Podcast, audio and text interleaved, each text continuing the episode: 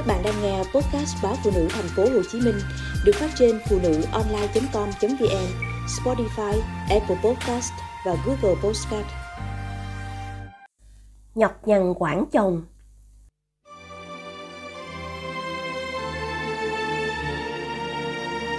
Rất nhiều talk show truyền hình và diễn đàn trên mạng lập ra chỉ để bàn về cách nên quản chồng như thế nào.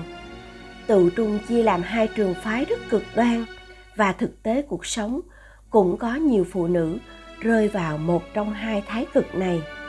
Nhóm thứ nhất cho rằng phải giữ chồng thật chặt và phòng ngừa mọi môi trường xấu khiến chồng có thể sa ngã. Thậm chí nếu có thuê ô sin thì nên chọn người thật già, xấu càng tốt. Không đáng tuổi bà nội thì cũng phải tương đương bà ngoại, để chồng khỏi mắc la mày lém. Tôi bảo đâu đến nông nổi thế, nào có mấy ông sẵn sàng không tha ô xin.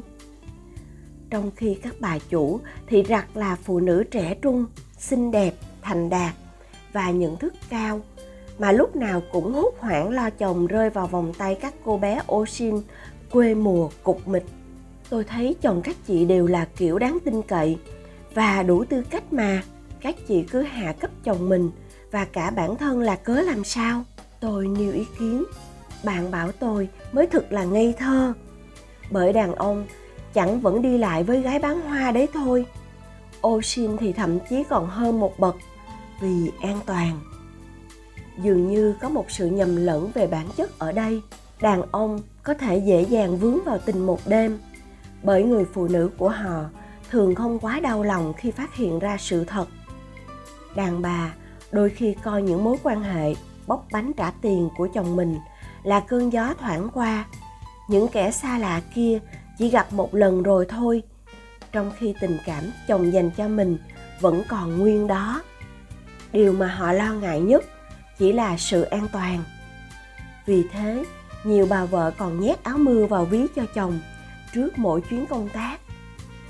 Song, nếu tình địch là đối tượng mà chồng mình có tình cảm sâu nặng, thì nỗi tổn thương bắt đầu xuất hiện. Đặc biệt khi người thứ ba lại là em gái, bạn thân hay người giúp việc của mình, thì vết thương lòng sẽ đau hơn nhiều. Vì lúc này sự phản bội đã nhân đôi. Người vợ vừa bị chồng lừa dối, vừa bị cô gái thân thiết mà mình tin cậy đâm sau lưng. Nếu đó là một người giúp việc, thường do chính các bà nội tướng lựa chọn, thì không còn thành ngữ nào phù hợp hơn. Nuôi ong tay áo, nuôi cáo trong nhà. Bất cứ người đàn ông nào cũng hiểu được điều đơn giản này, và họ sẽ hình thành phản xạ có điều kiện là đưa các đối tượng đó vào vòng cấm kỵ để tránh gây tổn thương nặng nề và lâu dài cho người phụ nữ của mình. Tương tự như thành ngữ hiện đại, con thầy, vợ bạn, gái cơ quan. Còn nếu không phải thế, nếu anh ta điềm nhiên bỏ qua quy ước bất thành văn ấy mà lấn tới để khoét vào tim người đàn bà một nỗi đau đến chết không thể quên, thì cớ gì còn luyến tiếc một kẻ như vậy. Vì thế, mối quan hệ giữa ông chủ đã có vợ và cô giúp việc tuy không phải không tồn tại, nhưng vẫn chỉ là số rất ít. Nhiều người cũng tỏ ra an tâm nếu lấy được một anh chồng chẳng có gì đặc sắc để hấp dẫn phụ nữ, hoặc làm việc trong môi trường hiếm đàn bà. Giống như cách phổ biến mỗi khi chồng có người khác là các bà vợ thay vì đối thoại với chồng thì bí mật đi gặp cô bồ để đề nghị cô ta chấm dứt mối quan hệ, hoàn toàn đều là cách xử lý phần ngọn, trong khi phần gốc vẫn là bản thân người vợ ấy và chồng cô ta trước giờ coi nhau như thế nào. Vậy, hóa ra hạnh phúc của chính chúng ta luôn phụ thuộc vào những người đàn bà khác. Là chẳng qua chưa có ai quyến rũ anh ta, thì anh ta mới còn nguyên vẹn. Và việc chồng mình liệu có quay lại là do kẻ thứ ba kia có muốn chấm dứt hay không. Bằng không thì anh ta vẫn còn tiếp tục. Trên thực tế, có rất nhiều người đàn ông làm việc trong môi trường đầy sự cám dỗ, nhưng họ vẫn luôn một lòng một dạ. Sự chung thủy ấy không chỉ đơn thuần do bản lĩnh đàn ông, mà còn chính bởi phương thức giữ lửa hôn nhân của phụ nữ. Trên các diễn đàn, chị em cũng thường phổ biến cho nhau trong phương ngàn kế để giữ chồng. Phổ biến nhất vẫn là kiểm soát tài chính, chỉ cấp phát cho chồng ít tiền tiêu vặt hàng ngày. Thêm nữa là bày cho nhau các phần mềm gián điệp để có thể xâm nhập máy tính, điện thoại của chồng. Có chị cực đoan hơn, bắt chồng đi thắt ống dẫn tinh để phòng hậu họa. Vì đằng nào nếp tẻ cũng đủ cả rồi, giờ còn con cái, chỉ là đi gieo rắc chỗ khác.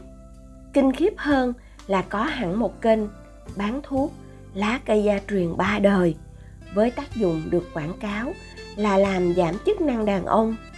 Nhiều chị em mua thuốc này về, sắc lên rồi bí mật trộn vào thức ăn cho chồng. Sau đó thích chí lên diễn đàn báo cáo kết quả. Rằng thì là chồng cứ miệt mài ngâm các loại rượu cường dương đại bổ, từ bìm bịp, tắc kè, cá ngựa, nhung hưu.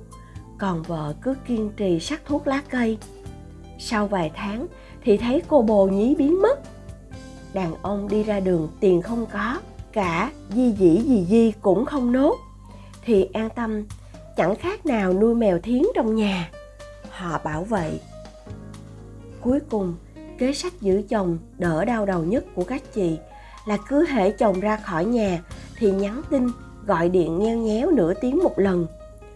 Hội bạn phổ thông của tôi có một cậu nổi tiếng bị vợ quản. Dù đã xin phép vợ đi họp lớp, nhưng đến đúng bảy giờ tối thì được mấy cậu bạn thân nhắc để ý điện thoại vì vợ sắp gọi. Quả nhiên, hai phút sau, vợ cậu gọi thật, chính xác như đồng hồ treo ở bưu điện thành phố. Và đến chín giờ thì cậu phải nghe thêm hai cú điện nữa.